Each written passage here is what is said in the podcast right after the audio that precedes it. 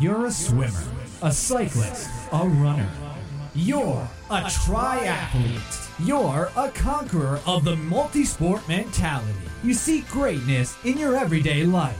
But as an age grouper, your forte is the physical fitness that you strive for. Endurance is your middle name.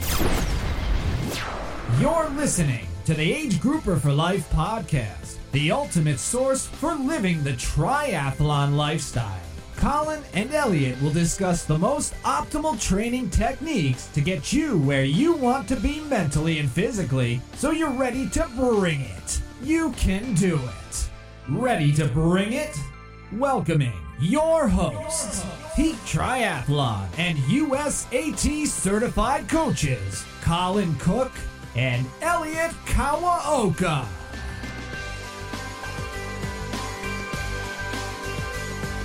What's going on, everybody? This is Colin with... Hey guys, it's Elliot. And this is episode 68, where we have Elliot and I are the special guests here today. We are fresh off the Ironman World Championships in St. George, Utah. I still have my number tan lines on. Oh, that's right. Yeah, I do too. Yeah, if we can get that in the video here, you can see some numbers there. Very nice. Yeah, very clear on yours, Elliot. Nice. I usually never really get burnt, but I think that slight altitude and the sunshine, being out in the sunshine the entire day definitely burnt me a little bit. So for those of you who can't see us, the number of temporary tattoos that we had on our forearms have given us some awesome tan lines here of our race numbers here. So that's just bonus here. I've got some lovely ones I used the thigh high socks, so just from the bottom of my knee to like the top of my knee is same here. It's very strange looking. And I got a nice definition here on the arms here. Nice, nice there. So it was legit. I think that's really the only way to put it. Good honest day out there, huh, buddy? Yeah. Yeah, that was a tough day. let's start at the beginning here. So travel's in. I'll start with myself here. So we flew in. I had a group of guys that I stayed with that had an absolute blast. This is actually probably one of the funnest Ironman weeks I've had of any of my Ironmans. It's just really fun with the guys. And so we flew direct flight from Boston to Vegas. 6 or 5 plus hour flight, kind of a long flight, and then we got there and I booked our truck that I rented from Expedia and went to the Enterprise counter at the airport to find out that mine was booked off a Enterprise that was based on the Strip. So had to get a cab to there, then kind of figure that out, then drive back to the airport to get everybody. And we actually had a van too, so we had 2 vehicles, but definitely made for, then we made the drive, there was some construction going on. So it was a 2.5 hour drive or so up to St. George. So definitely a long day of travel on Wednesday for us, but not quite as long as you, Elliot. Yeah. So we decided to drive again, broke it up in 2 days, but yeah, it was long. I mean, 9 hours the first day and just over 7 hours the next day. So it was a lot of driving. And that was who was with you? So I was without Becca this trip. It was my mom and dad. Okay. So your uncle went separate? Right. Yeah. Okay. So he ended up driving too. So yes, by himself? Yeah. I think after this trip, we were like, we're never making this drive again. We should have just flown into Vegas. Yeah. Yeah. Well, all right. But we both got to beautiful St. George on Wednesday. We ended up going right over and checking in and getting our stuff, checking out the expo. Did you spend any time at the expo? Yep. So we went the next day after we got in Thursday. So yeah. How did you like the expo? I thought it was decent. I was happy to connect with the guys from Lever and got some things going with them. So so you're gonna get one of those. I am gonna get one. Yeah. I think you'll like it. Yeah, no, I think it'll be good. And it was cool to connect with them. So that was probably the highlight for me. I also saw the folks at Buy Saddle, the saddle I'm using, and we'll come into discussion on the bike course for me, but they gave me a little piece that I thought was going to help me to keep to set up a rear bottle. Because normally in my training, I have a cage that, or a holder that holds 2 bottles, and I want to just have one. So I was switching things, and it's more of the felt, the bike, and the way that the stem, or excuse me, the C post comes up really high on the on where it connects to the bikes or to the saddle, excuse me. So it's hard to get. There's not like a lot of the X-Labs devices won't hold on that, or won't get, you can't latch them on there. So they hooked me up with this little piece. I was totally styling, and or thought I was styling, but I'll continue that on here later. I looked at your race pics and you looked legit. Yeah. Well, we'll see here. But yeah, that was probably the highlight. But I mean, I think, you know, it was a very cool setup right there. You know, good atmosphere, good vibe. You know, we were talking about, like, did it have a World Championship vibe? It was kind of yes and no. I mean, there was parts that did feel like, and others, you know, not so much. But you know, it was exciting, and great to be at an Ironman event again here for sure. Yeah. So so yeah, we stayed at an Airbnb. It sounds like Elliot and I, we didn't see each other's Airbnbs, but weren't far from each other in Washington, which is kind of in between St. George and Hurricane, not Hurricane, as I've always referenced it here, but where the swim start is. So I think it was a really good location. And we had a nice spot, and that worked out really well for us. But it was right off the bike course too. So right, we got right on the parts of the course. Right, exactly. Yeah. So Thursday we ended up doing a swim, and that was a lot of fun. They had a practice swim. They did a good job with that. You know, you had to get like a timing chip, but they could hold your stuff, and there was a bunch of people there.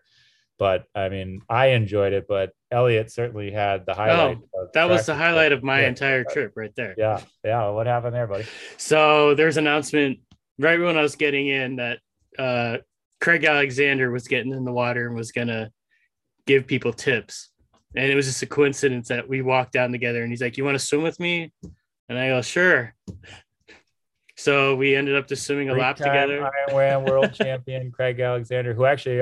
That's right. Real quick, I think I almost bumped into, not literally, but I think he was staying in the same kind of condo location as I was. And we had first gotten there, and I was like kind of parked on the side trying to get next to our garage. And I was like blocking traffic. And all of a sudden I move over, and it's Craig Alexander behind me waiting to get by. And he was good about it, but that was funny. So yeah, that is cool. So you stayed with him the whole time too, huh? Yeah, but I learned a lesson, and I kind of used my lesson for race day. So he just got in and just started swimming normally, like right away. And the water was kind of cold that day, and just jumping in like that and swimming hard, I had like a minor like panic attack. So I had to get up for a little bit, get my breath, and yeah. You weren't going to get dropped by Craig. I had to hang with him. Yeah. Yeah, well, I mean, so it ended up the race temp, they claimed race morning was 64, but it was only 59 Thursday. So shows you how hot it was, I guess, the few days leading to the race, that it went up like 5 degrees, which did make a difference. I noticed when I first started the race, didn't feel the same as when I entered the practice swim, right. For sure. So, but yeah, totally cool. So Elliot was on Craig's feet the whole time, right? Yep. And then afterward, he gave me a bunch of tips. I'm like, "What's your number one advice for this race?" He's like, "You got to be conservative. I think it's going to be it's going to be a lot of carnage out there if you overcook it." And certainly there was, but I guess we'll go into it later. Yeah. So that was cool. Then jumped out on the bikes, did get a little ride in. I floated both Thursday and Friday. That was cool, and a really nice place right in St. George that I was able to float at. So those were nice for me. Definitely fell guilty to like thinking I was going to have a bunch of time, extra, you know, relaxing time, get some work done and stuff like that. And, totally didn't have like any time, and felt like I know parts of me wish I showed up a little bit earlier just so I had some time to relax, because I just felt like I was all over the place before. Well, we both actually had some bike challenges, huh? So I had having a little bit of issues with my brakes rubbing and my shifting not seeming to be spot on. But the ride I did right before I left, everything was perfect. I'm like, all right, I'm good to go. Then I got there and did that little shakeout ride, or that ride Thursday, and things were noisy and definitely not shifting right. And I think thanks to Mark Castrovinci here, if he listens, for helping me with my brakes. But I was definitely concerned, and fortunately got connected with Shimano and went over to the hotel they were staying at, gave them my bike, and they got everything totally dialed in for me on Thursday. So huge shout out to Shimano. They hooked me up in Kona in 2019 when I was having some problems, gave me a whole new derailleur, which was incredible. But I'm pretty sure I'm a Shimano guy for life, because they're definitely have treated me well over the years. So you, on the other hand, had some more significant challenges, huh? Yeah. And I guess that's a lesson learned. Maybe I shouldn't put my bikes together. So no, but I mean, I went same as you. Everything was working fine. I rode one outdoor ride before the race, a long ride, and everything worked. So, I mean, I thought everything was good to go, but yeah, I just could not shift into my small ring, which I knew was very important and was very necessary for this race. That's the only problem you had? Oh, geez, come on. Course like that, why'd you need that? I would have for sure had to walk up those hills in my big ring. Yeah, right. I know, probably. Yeah, that would have been tough for sure. But yeah, unfortunately, missed dinner with you because I had to take care of that. So yeah, I mean, this whole trip just felt like the first race of the year, and trying to figure little things out like that, where I usually have that more just, I mean, I don't really ever have those kind of issues. So just felt like I was running into a lot of first race of the year issues. Yeah. Yeah, I guess, you know, but at the same time, I guess it's kind of nice to, you know, be there early enough to get them taken care of, and not even, you know, the day before the race. It was right. 2 days before. So, so that was good. But, yeah, then Friday, relatively easy, you know, again, a little bit logistical challenges when you got to go to two transitions. So, you know, went and did the drop off of the bikes, did that with the EMJ team, which was cool. And most of the guys were all there to do that together. And then headed over to drop off the run stuff. One thing I am very glad that I did is we actually on Wednesday, when we did our shakeout run, we did like the very first section of the run course, but I hadn't seen much of the run course. And Hans and I went over and drove that after we dropped our bags off. And that was really helpful to me, and lined me up, I think, for I'll talk more about my run, but I think it was good to see these significant climbs that we were going to be dealing with. So you think reviewing the course beforehand helped you? For sure. No doubt. Yeah. So race morning comes around.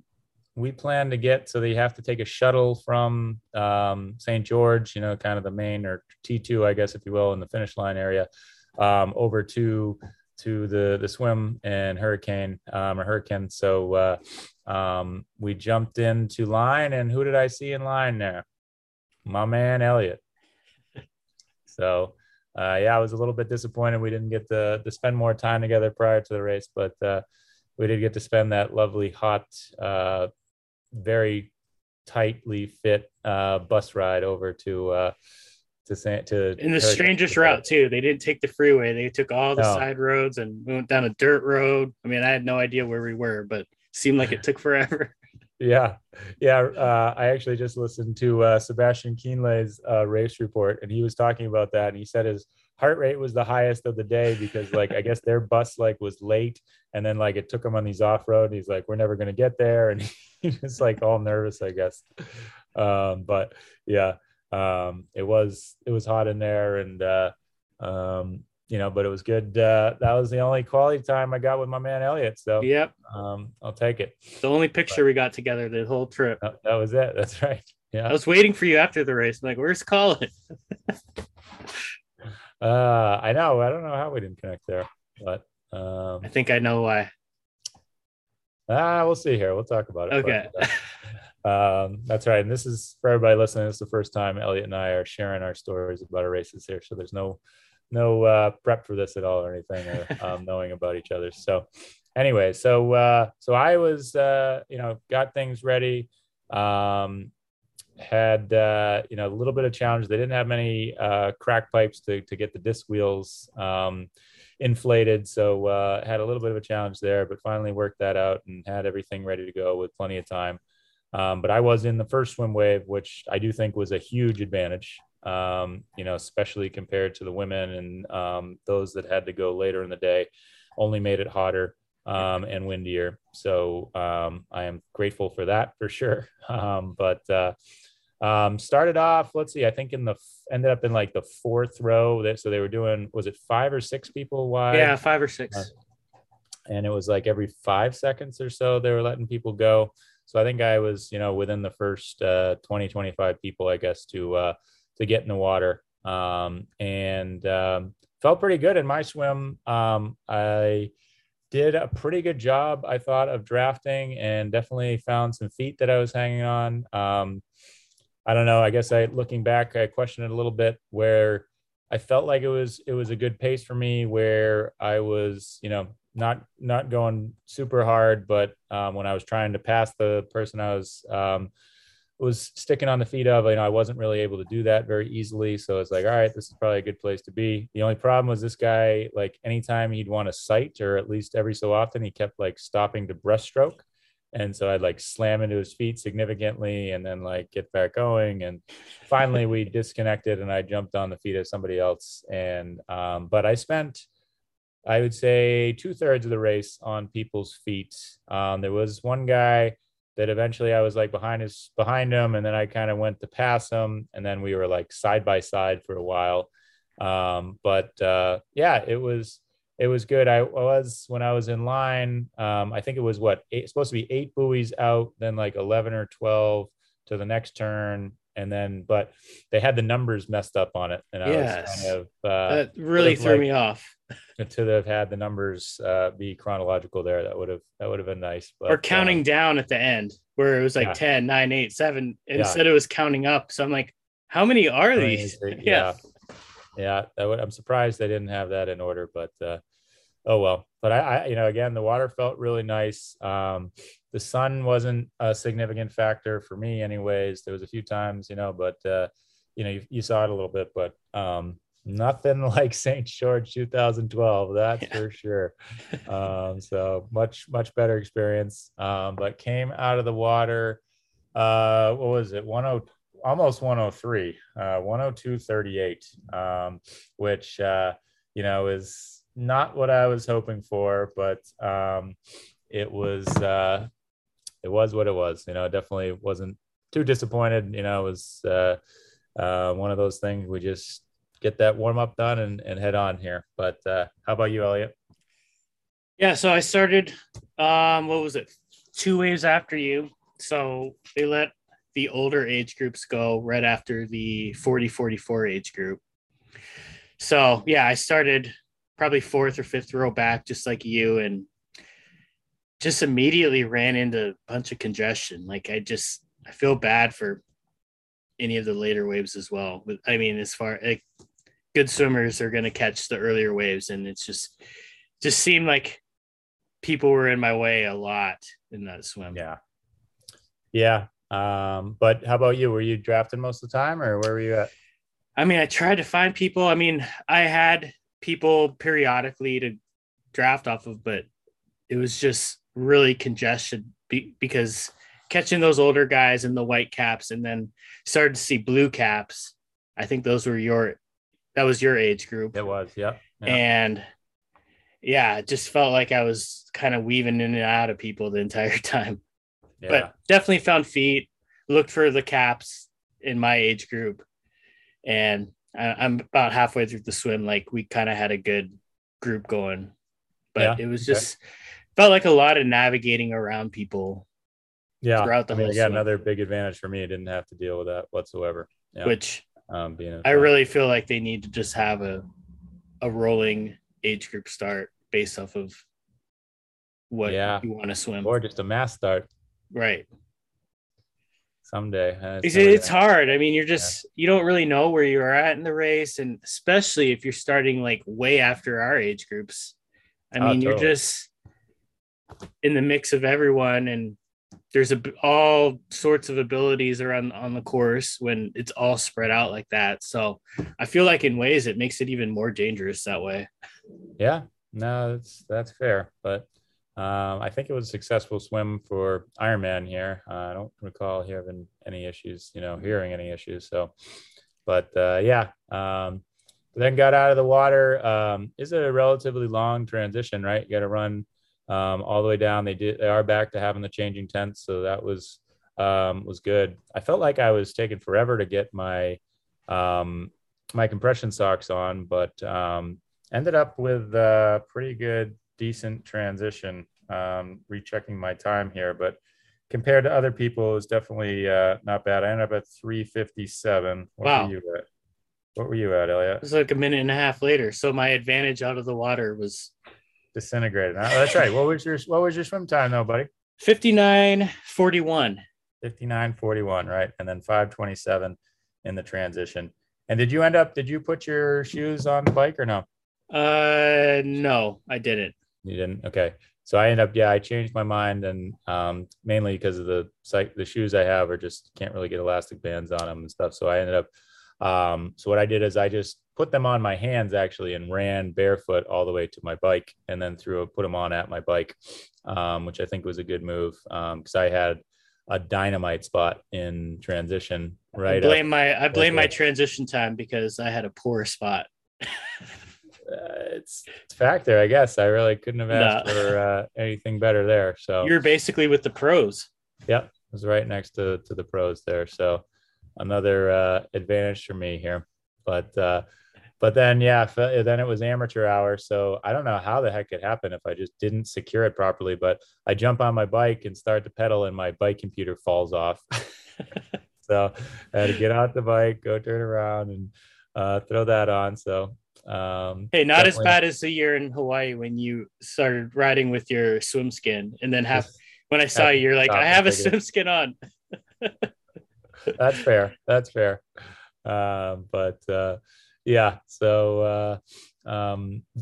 up though. It certainly took the time to go pick that up, and got out there on the course. The first section of the bike, as I recall, just a 9 mile out and back, was a bit congested. There was one time, like within the first few miles, I was like trying to pass this guy, and so like he was passing somebody, but he moved all the way over to the left side of the road. Like there was like so much room in between, and I'm yelling, on your left, and he wouldn't move over, like even though he had room. And I'm like, as I finally get by, I'm like, you got to move over. And he's like, I was passing.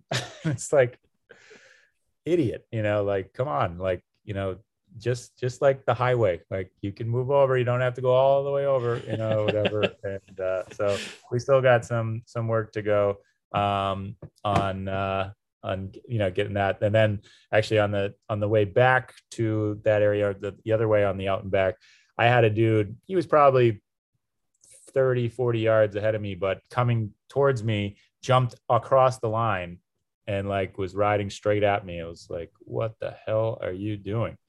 So we did not collide, but that was a little startling for sure. But at that point, when I was first heading out, the pro women were just kind of heading back, finishing the out and back there. So it was kind of cool to get a glimpse at where they were at there and everything. But I felt really like too strong in that first section there. Like I felt like I was like soft pedaling and could not get below like 250 watts. So I felt really good in that first section there for sure. And was definitely thinking about be smart here, don't overdo it. But was having a bit of a hard time. My heart rate was down and everything like that. So I think it was fine, but I was riding a little bit harder than I originally planned for that first section. How about you? Yeah. I mean, I felt decent, but I just repeatedly told myself before the race that the second half of that bike's going to be very challenging. So I just kept telling myself to really hold back. And it was hard because I had a decent swim time, and it just felt like early on I was just letting everyone go. I mean, I don't think I passed a single person, which is, so I guess I don't know, really gets in my head when I race these is like, you got to play your own game and just trust that you'll be able to catch people on the run. But I mean, the difference between a world championship race and a local race, like a local race, maybe like 10 guys will pass me. Here it was like all the uber amateur guys were just flying past me, and I just like, I just can't play this game that early on. Yeah, no, and you gotta let them go, you know. And yeah, I mean, certainly a lot of my EMJ teammates were passing me and going pretty dang fast, and I was like, oh boy, you know. And you know, but it is what it is, you know. Right. Couple of the, I mean, the Zwift team crushed it in general, but those guys were flying by. Some very impressive, ridiculous bike splits that some amateurs put out for sure. But yeah, you got to keep that in mind there for sure. But, you know, it was interesting to me is like, you know, they called the first half kind of rolling, right? And, you know, pretty flat. I definitely didn't feel like it was flat. And even to me, I don't know, like maybe it was pacing it properly and not to get ahead of ourselves, but like, or I guess actually the last climb I started to fade a bit, but like even going up Snow Canyon, like I felt totally fine and actually feel like I may have underridden it, by choice. And like, but it was, I don't know, all day it was up and down. But I never really felt like I got in any kind of holes where I was like, you know, oh, just cooked myself and like, this is a ridiculously hard course, you know, and stuff like that. You know, it was like, I mean, the Snow Canyon climb is legit for sure, but it's, I still wasn't like, you know, blown away by it. Like, this is absolutely brutal, you know. You know, definitely got hotter as the day went on, and, you know, I was doing my best to stay on top of fluids. I did get a little bit concerned. I used kind of the mega bottle, we'll call it, that I put all my scratch in, and it's, you know, highly concentrated. Then I'll grab water at the aid station, then pour part of it in there. And I think I was pouring in a little too much at the beginning. So I got to like 3 hours in, and I only had like a little bit left. And I was like, this could be trouble here. But that worked out all right. The highlighter thing that comes to mind mostly for my ride was, so actually right pretty close to when we got to the Snow Canyon climb, actually one of my teammates and this other, I'll keep it ambiguous here. He's European. But he had, I think it was one of his friends, like just right on his wheel, like just blatantly drafting. And I was like, what the hell? So like, you know, I kept those guys kind of in sight, and I was kind of right behind them, as we started to head up Snow Canyon. And right as we kind of started, there was a group of like 5 or 6 other guys that like caught us. And there was like a legit pack of like, I mean, nobody was like directly behind it. People were like kind of spreading out throughout the road, but I started saying, and of course there's a marshal right next to us as this going on. I'm like, guys, we got to spread out here. And like, so I surged and I went up to the front to make sure I didn't have any problems. And then like, as the climb went on, a couple people passed me. And then as we got to the top, there was like some blatant drafting going on in my mind, or like people not falling back all the way before going.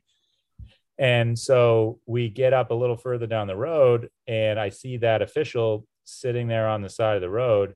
And so I yelled out, I was like, hey, you got to call some of that. And sure enough, I had this marshal pretty much follow me for the next like 20 to 30 miles. I think trying to say, oh, you don't think I'm doing a good job, then I'm going to get you. So, which is, it's fine. You know, it was relatively spread out at that point. You know, all day, I think that was really the only time I saw like Blatner was really having any kind of challenges with people breaking, you know, or being really close to each other. But I thought it was kind of BS. And I'll just say, the big thing that sucked, and where I was mentioning that thing with my bike saddle. So I was on the first time going through the blazing fast tailwind section on the highway, right? As you're heading out, you're finishing up like the first loop to come back around. And all of a sudden I hear like a clank, and one of the screws on my 2 screws on my rear bottle cage came off, and one of the water bottles did fall out. So, or the water bottle I had in there. So I was like, oh crap. So I'm like, all right, obviously I can't use this thing anymore, but I've got that second screw. This thing's going to hold. So I've got a marshal, like, I don't know, she, I think at that point was 30, 40 yards behind me. And all of a sudden my arrow or my rear cage just falls off. So it's like, oh man. So I had to stop, turn around, go back and get it, pick it up, and then ride for the next few miles with it, but holding it while I'm on my aero bars, so that I didn't get a littering penalty. And then of course had to throw away my, or toss it at the aid station. I think it was, you know, with the bottle and the Secura thing, I was thinking it's like $135 worth of stuff. Had to toss that and lost that. And then I only had my fully concentrated bottle and then my aero bottle. So it kind of took away my ability to have extra, on there. And I was able to manage with it, but, certainly not ideal. And, when we get to the final results there, I think there's potential I could have moved up a position if that didn't happen. But, those were the highlights for me on the bike. I mean, I guess, and then for me, the last climb there, that really wasn't all that significant, but you had that headwind and it was very slow. And I started to hit the wall pretty good right there. It was just like, it was hot. And, I remember asking one of the photographers who's, cause it, like, again, it wasn't a substantial climb, like Snow Canyon was. So like, you didn't really know where you were on it. And I was like, how much further we got on this thing? And he's like, oh, only 300 yards or something like that. Or something. I was like, okay, good. And then you get back into that tailwind section was super fun. You know, I think, yeah, you're averaging like 34, 35 miles an hour for those segments. And, I'll do that all day. Yeah. But I thought I did a pretty good job staying on top of my nutrition and, you know, toning it back. For me, wattage wise, what I ended up at, I think like just under 230 watts, and my normalized was like 247, which I was planning to be at like 231, 32 watts, and goal was like 252 normalized. So a little bit low. And, you know, potentially think I could, you know, I was really keeping an eye on my heart rate as well, to make sure I didn't go hard. And I don't think my heart rate ever got above, I definitely didn't get above 160, but I was really around 150 all day, which is pretty conservative for me. So I think that was a smart move, but, 5:17 bike split, which, best bike split had me at like 5 hours, which it never seems to be right. I was expecting it to be somewhat slow, but, 5:16:47 for the bike split there, on definitely a pretty tough course there. So, how about you, man?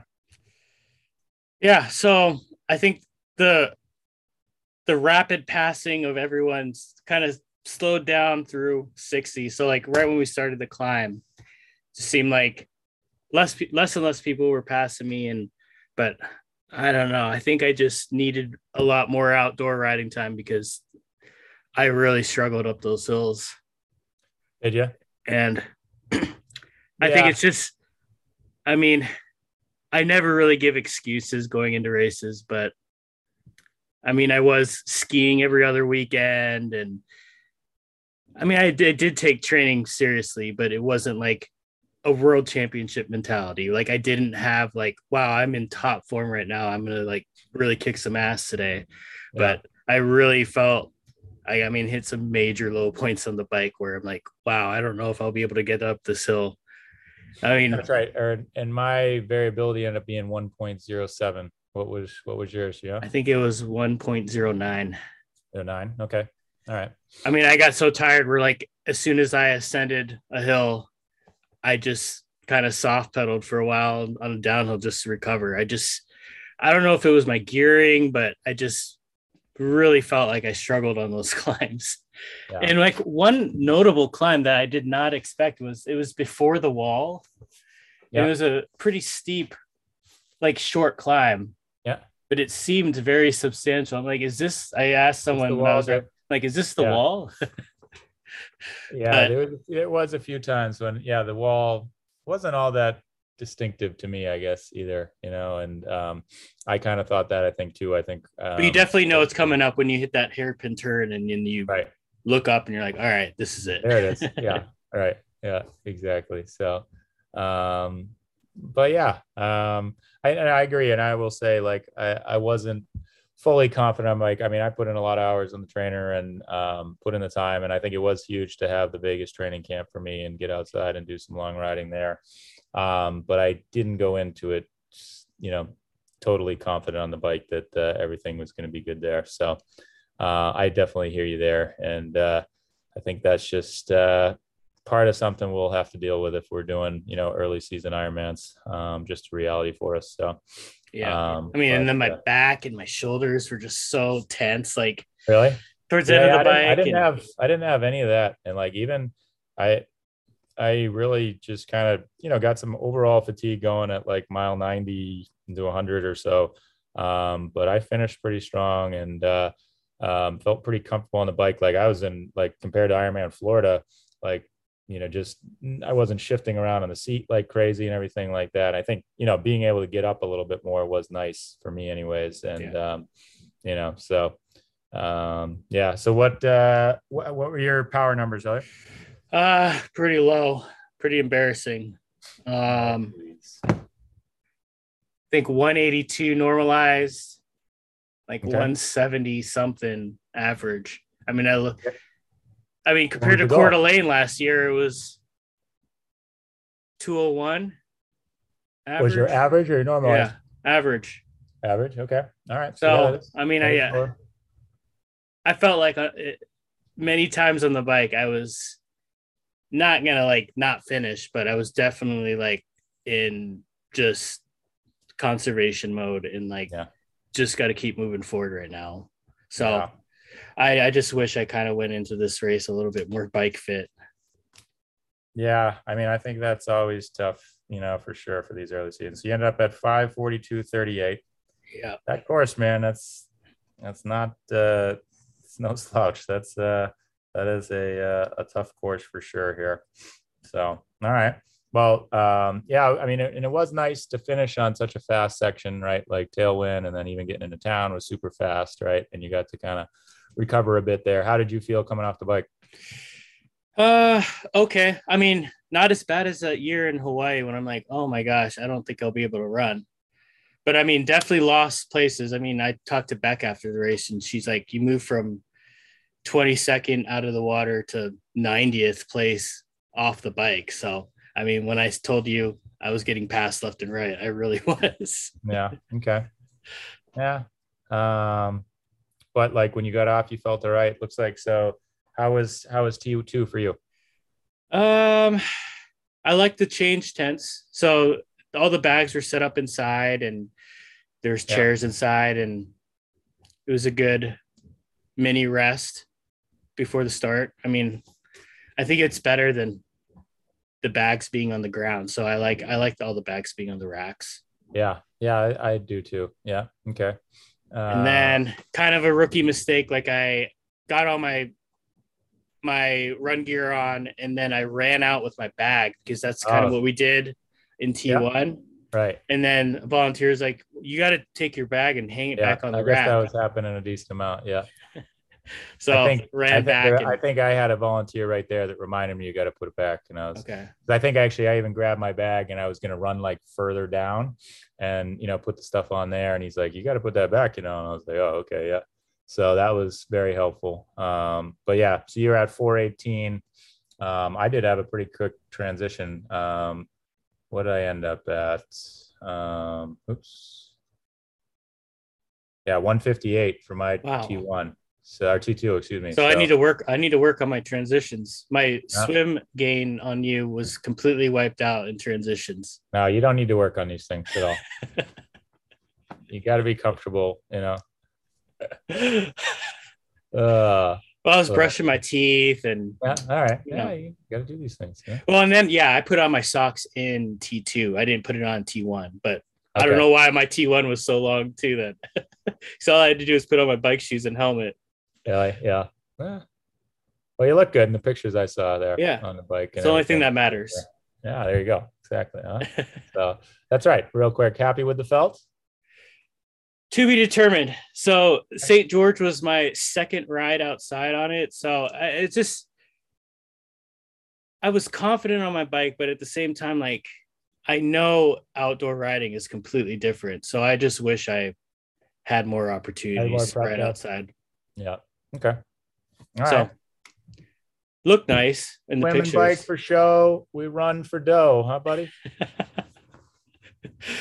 I was just, yeah, I felt like I was just, I saw my bike split. I'm like, oh my gosh. I think the whole field is in front of me right now, but I felt decent enough. And it was just right off the bat, just surprised, like how many people were running so slow already. Yeah, it was pretty significant that people were slowing down quickly here. But I mean, you went out relatively conservative, it looks like. How did you... I mean, my legs didn't feel that great, and it was hard because I mean, I studied the course, but I didn't ride it at all. Right. So I knew like the first one, like first roughly 5K were uphill, mostly uphill. Yep. And so, yeah, I mean, it is slow. You're kind of going up that. I mean, you got a nice little climb up out of town, and then you got a false flat up for most of the run to then go to the first legit climb. So yeah. The first few miles are definitely slow for sure here, but I mean, did you feel like you were holding something back, or you're kind of like, I just felt uncomfortable. And then I took like a bathroom break, like mile one. So my first split wasn't fast at all, but I mean, it wasn't like, wow, I'm going to struggle this entire run. I felt like I had the run legs, and going into the race, I was pretty confident with my swim and my run. I mean, my run training, I felt, went really well leading into it. So I was pretty confident, and just running on hills all over the place near where I live, it was extremely helpful. Yeah. Yeah. You know, I certainly felt very confident with my run heading in. But I mean, the big factor is that it was close to 90 degrees. And I'd been doing most of my running in 40 degrees or lower, you know, so. But I think that's where experience really comes in. I mean, I saw your runs on Strava and Garmin, and I mean, you're going for 24-mile runs at 6:30 pace, and you weren't really like working too significantly hard in 45, 50 degree weather. Right. Yeah. I mean, I was kind of the same. So good. Did really feel like my run training went well. And, you know, that did not really like that. I did. That's the longest training run I've ever done. That 24 miler, but like, yeah, that pace that was not like a challenging run. You know, it's a good run. I mean, sure, I got tired towards the end, I guess, but, you know, could have kept going for sure. You know, so that's kind of what I was hoping. And I really was wanting to run under 3 hours, for this race here. So I went out, and I think I was 7:10, 7:15 for the first couple miles. So when you add in the elevation, you know, and that where it's mostly uphill, I was like, all right, you know, I'm on point here. I can do this here. And, you know, really focused on, so you have the most significant climb that you have to go up on the way back, but that you go down at the beginning there, you know, really tried to get my turnover up. And, you know, I think according to the tracker, I think it was relatively accurate because of how often the trackers were going, but yeah, I dropped down to 6:19 pace, you know, 5:13 pace, 6:40 pace, up through like the 6 mile point. So, you know, I think I evened it out, and it was just definitely a course. There was just no way you could be consistent with your pacing, right? It was, you know, couldn't be done. Even actually, I was looking at, you know, Christian Blumenfeld's and some of the pros after, and I mean, they were even up in the eights, I think, and, you know, slowing down on that climb on the way back up there for sure. But, you know, you had to expect and plan and be running at different paces, given what gradient you were at. So I was feeling, pretty good and conservative all through the first lap. It did weave around. Like I didn't see the entire course. I only actually saw it till, a little bit past that first big hill going down that. I didn't see the rest of the out and back that we dealt with. But it was, you know, just, yeah, really kind of either slightly up or slightly down most of the time there. Except that one hill. Right. And then, but I mean, really was not flat. I mean, I guess you could say that the inside that park that we looped around in was pretty flat. But other than that, it was like you were always at some kind of gradient, good or, you know, positive or negative there. So, but yeah, and that's right. And I started, shoot, what did I start the run? I think I was in like 20th or something like that coming off the bike in my age group. But I didn't have anybody. I did see your mom when I headed out on the run, I think. But she said there are so many EMJ guys that look identical. They're like, they're so tall and so they look really? So fast. And they're like, I thought that I was Colin. I'm still the tall, dangly dude that should stick out a little bit, you know, compared to some of the guys. But there was a lot of guys out there doing quite well for sure. But yeah, but I felt pretty good. I wanted to always try not to slow down on the second lap, and felt like I pushed a little bit too hard on the first lap. But I mean, I came in, I think right in around, so at, let's see here, the 13.1, let's see. Yeah, I was at 1:31:23. So, you know, not far off from 3 hour pace there, and kind of where I wanted to be. But let's see here. Where were you at here, buddy? I thought you did a pretty good job of holding things together. Yeah. 142. Right. Yeah. Okay. So, yeah, not bad. But yeah, it was getting hot. There was a lot of carnage out there for sure. People already walking, and, so when I was finishing up the second lap, there is a out and back that you do just before you either go to the finish or you head out to the second lap. And I saw a guy out there kind of by himself on his phone, and I was just like, hey, can you do me a favor? Can you check, where Colin Cook is at in the 40 to 44? Because it's an out and back, right? So then I came back through. And so at that point, he said I was in ninth in my age group, and I was running faster than four of the guys in my age group. So I was like, all right. But at the same time, I'll admit, like, I don't know.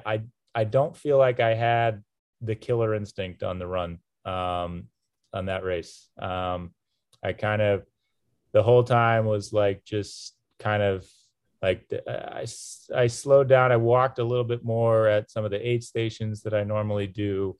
And like most of the way back, at the end, I was just like kind of kept moving and, was going at a decent clip, but I just like didn't, I was more like, there was lots of times like, just walk, and like kind of telling myself, whatever, and, I guess I hadn't publicly said it, my goal was top five, try and get on the podium for my age group. So, I felt that slipping for sure.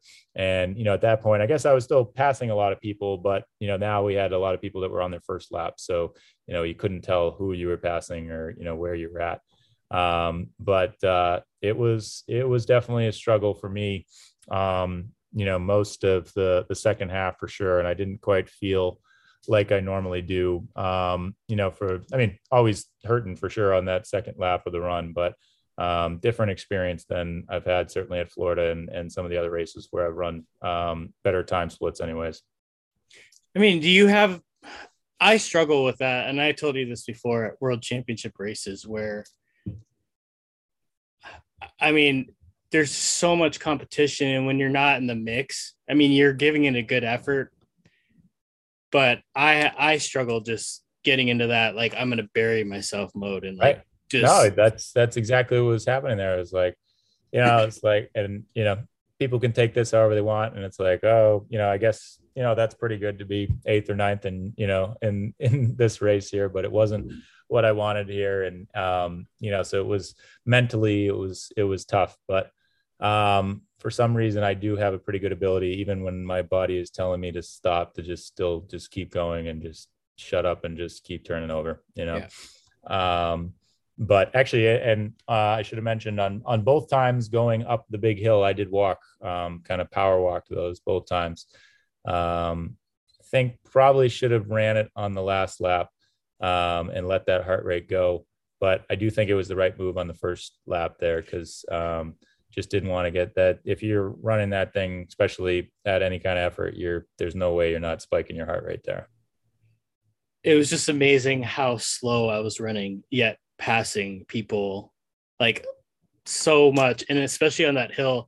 I remember running with another dude, and my stride length must have been like 5 inches, but I was kind of like shuffling it up it. I'm like, this is so embarrassing, but we're passing people at least. Yeah, totally.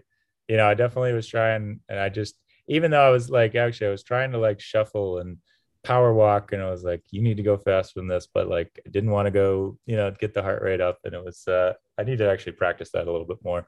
But well, I just had in my head, like, once you make that ascent, you got two and a half miles downhill pretty much. Exactly. To finish. Yeah. I'm like, just work hard or work hard. I mean, I was literally just moving my legs as fast as I could. Yeah. And going nowhere. I mean, I think like a long stride power walk might have been faster, but yeah, I mean, it really wasn't that. I think I was still at like 11 or 12 minute pace, you know, with the power walking. So, and it's still pretty quick. You know, you're up that even power walking within what? Probably well, you've got long legs. That's true. That's true. But yeah, you know, I thought it was interesting the way they did the course, where a lot of it was kind of on that rail trail. I did like that there wasn't, I mean, there was a few sections where there was traffic going both ways, but that they didn't have most of the course being like that. Cause that I've done races like Tremblant and things like that, where you're constantly have traffic going both directions, and it's just too tight in there to really do, to be effective, I feel like. So, and we did see each other. That's right. How could I almost forget, you know? And I acted like I wasn't going to give you a high five. If you noticed that. I wasn't sure. I got it. I got my high five right out. That was right at the bottom of the hill for you. Right? Yeah. That's right. And I'm trying to come down. That's a good point. Yeah. I want to make sure we mention that here. So no clothesline. You know, Elliot honored me here with a high five. So I redeemed myself? No, but you know, it was, you didn't dig yourself into a monstrous hole, you know? So yes, that was good. Glad that happened. But then, yeah. So, finished up, I ended up at, keep forgetting, 9:36:59. Wasn't looking at the clock at all, but, definitely slower than I had hoped. I was really expecting to at least be under 9:30. But, you know, as I mentioned there, or ended up with a 3:11:40 for the marathon. You know, not what I was hoping for, but you know, that was a tough course, tough conditions for sure. But that put me 8th in my age group, and first American in my age group, which I'm going to focus on that. I mean, it was just, I was looking at your age group, 40-44, that the top five guys are just incredible. I mean, well, the way I look at it, though, if I had run sub 3 hours, I would have been 5th. So it was within reach. Yeah. But yeah, there was not many guys. I mean, and then the guy that won my age group, I mean, we won't talk about, let me get that up, that he beat me by 56 minutes. We won't talk about that. But I guess he is a former pro, I think was racing pro last year, you know, went 8:40. Pretty ridiculous. And then, you know, he beat second place by almost 23 minutes. And then, but my boy Raynard from EMJ, he was 4th. And then there was another guy that ran pretty well that I was kind of around, I guess, quite a bit of the race when I looked at the after results there. A French fellow that ended up getting 5th at 9:26. So, so you were close. You were 10 minutes. Yeah, right around 10 minutes off. So I could have done it, but you know, it is what it is. I think and even actually after the race, I felt absolutely terrible when I was at the med tent for about 2 hours after the race. That's why I didn't see you. Yeah, and my stomach was killing me.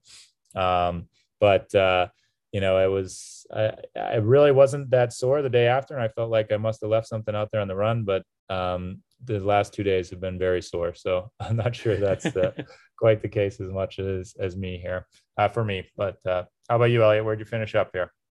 So I was 90th off the bike and moved up to 30th on the run. Yeah. So even with a 3:28 run, which I feel like I'm capable of, same as you, like running faster than that. But I mean, I felt like I gave that run a really good effort. And yeah, really, I mean, not a lot of people ran 3:28. Right. Yeah. And you also had the pleasure. Let's talk about the finish for you here. So was that guy in your age group? I think so. And I kept, I mean, on that out and back, you kind of had an idea of like if people were coming up on you, and it was just really hard to tell because at that point there was. So you were gaining on him, I'm assuming, based on his time, or no? I have no idea. I mean, it seemed like he came out of nowhere. Really? Okay. Because it looks like he ran slower than you. He ran 3:43, almost 3:44. So you must have gained him at some point, but maybe he saw you and said, use that as motivation or something. But yeah, that second loop got pretty congested with just first loop people. And tell. Yeah. You know, that's another thing where I guess it would be nice if they at least put age groups, ages back on calves or something like that. But I think that tradition is gone. Yeah. But anyway, so you sprinted to the finish and you took the win, right? Yeah. Well, I wanted to stop and hug my family. I mean, they were all waiting for me at the finish line, but I guess it's that competitive spirit I have in me. I'm like, this guy's not going to beat me. I've been passed all day. Like, you guys were like, where were you side by side? Like right as you took to the finish line? So not at the out and back. So right when I turned, pretty much like to the finish, I heard him just run up on me, and yeah, he ended up he just took off, and I went with him and got him at the line. Yeah, you did. So that's great. All for 30th place. 30th in your age group, man. That's legit. You know, especially, you know, move up 60 spots. That's awesome. That's very cool, man. So yeah, lots of things to work on, but it was a good experience. Had fun. Didn't end up in medical and just completely bury myself for this race. Yeah. So. Well, that was, I mean, I do like going to those and giving it just absolutely everything I have, but it was, I think, and like I said, I don't like giving excuses, but just for it to be the first race of the year and for it to be that big of an event, it was kind of hard to get my mind around leading up to it. No, totally. I get that for sure. Yeah. And I actually felt, tired for sure at the finish, and, I thought I was going to be all right. And then all of a sudden I got like freezing cold and, could not warm up, but, it was cool. I did, Lionel Sanders was, kind of right towards the end of the finish.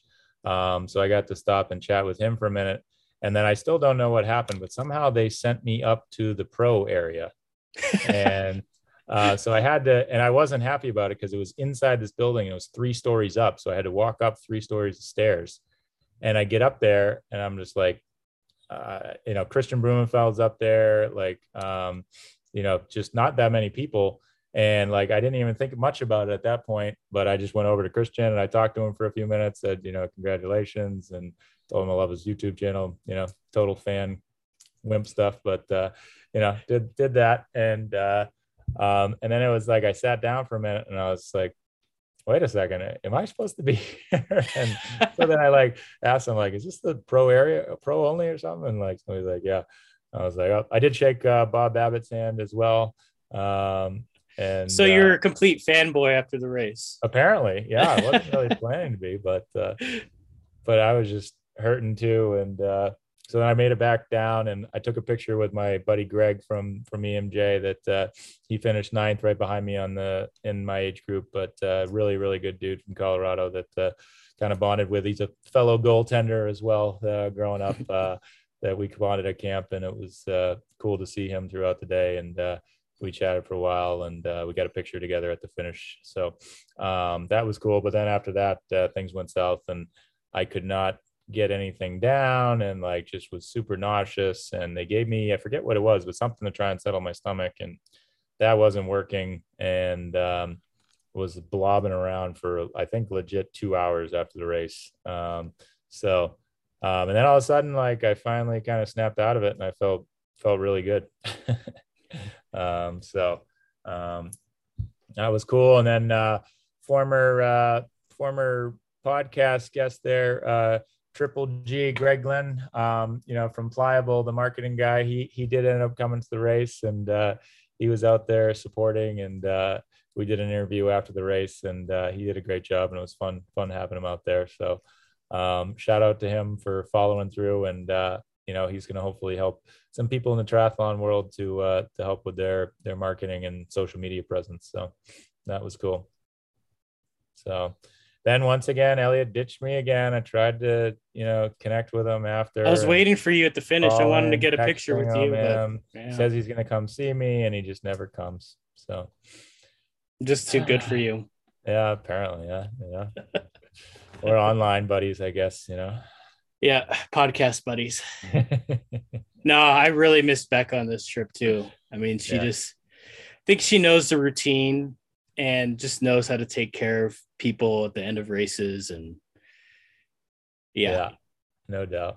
You know, but yeah, again, I had an absolute blast with the race, and you know, was hoping for a little bit better, but I think we always are at the end of Ironman for the most part. And so, but the crew I was with, we had an absolute blast, and they, we went back to Vegas the next day, and they started getting after it, and we did hang out at the pool a little bit, which was nice. And they went off to a fancy dinner, and I went to my red eye home.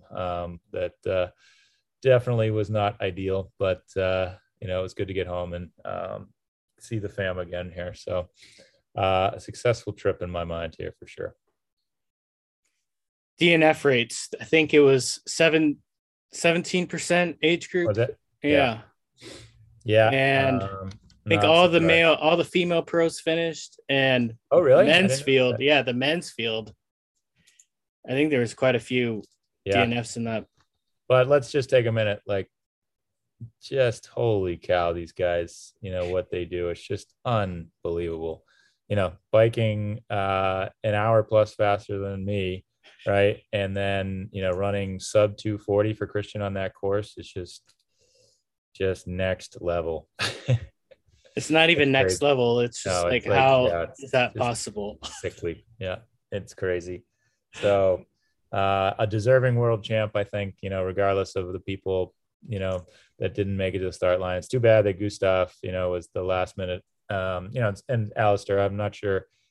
I don't know if Alistair would have been I think it would have been a factor, but if he has it in him to win a world championship in those conditions right now, but Gustav, I think could have made things interesting, but huge shout out to Lionel for sticking with it, running 242 on that course and having enough to make the pass, you know, in the last 200 yards to get second place is just incredible.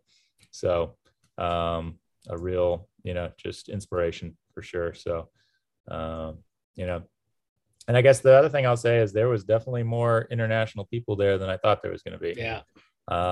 You know, I thought this was definitely my chance to do as well in the rankings as possible, potentially because of a weaker field. And I think it probably, you know, certainly was weaker than normal, but I think the big boys came to play. Right. It was very top heavy. Yeah. Right. With people that I think truly qualified to be there. Exactly. Yeah. And then, there, I mean, felt like there was a sharp drop off at some point, but. Right. But definitely felt like a world championship. Right. I mean, everyone who podiumed is pretty legit. Yeah. Absolutely. No doubt on that one. Yeah. And I hear it got interesting at the roll down, which where there was some confusion. I thought, that it was going to be online, and somebody I was with said that they thought it was online, but it was in person. And like even before the race, I heard somebody talking in when we were dropping off our bags that one of the age groups, I don't know which one it was, already had 17 people already qualified for Kona, and then there was 75 slots at the race. So I did hear there was some age groups that it was like finishers that were 40th plus that ended up getting slots and stuff like that. So the wild times continue in Kona qualifications. I'll put it that way. It's crazy. So yeah. All right. I think it's going to be crazy there in October with two races. It's going to be nuts for sure. But Yeah, it'll should be good though. Yeah, maybe you'll hang out with me. We'll see. We'll see. Cool. All right. Well, I think we've gone on pretty long here on this one here, so I think we'll cut it there. But hopefully that was insightful. Everybody enjoyed hearing a little bit more about Elliot and I's experience. So both finished. That's good. You know, very, very tough course, honest course. And we'll see if they end up having it there again here for the World Championships. But would you do it again? I don't know. I think that answer is more whether I'll be the forever questioner thing of me, you know, how long I've been doing full Ironmans. And yes, I guess if I'm wanting to race, then yes, I would have no problem going back to race there as opposed to Hawaii. Yeah. Yeah. So yeah. How about you? Yeah, for sure. I think this kind of course suits me. Yeah. I just learned some lessons, know what to really work on going forward. And I think that's a good thing. I mean, it was a good experience. Wish I was faster, but right. Yeah. I can work on it. Exactly. Yeah. That's good. So, and I have a million other races to do this year. So you got to pace myself out of the next one here. I don't think we have enough time to go through your whole race schedule here. So with that, everybody, thanks for watching, listening. And we will be back with you sometime sooner. Thanks for listening, everyone.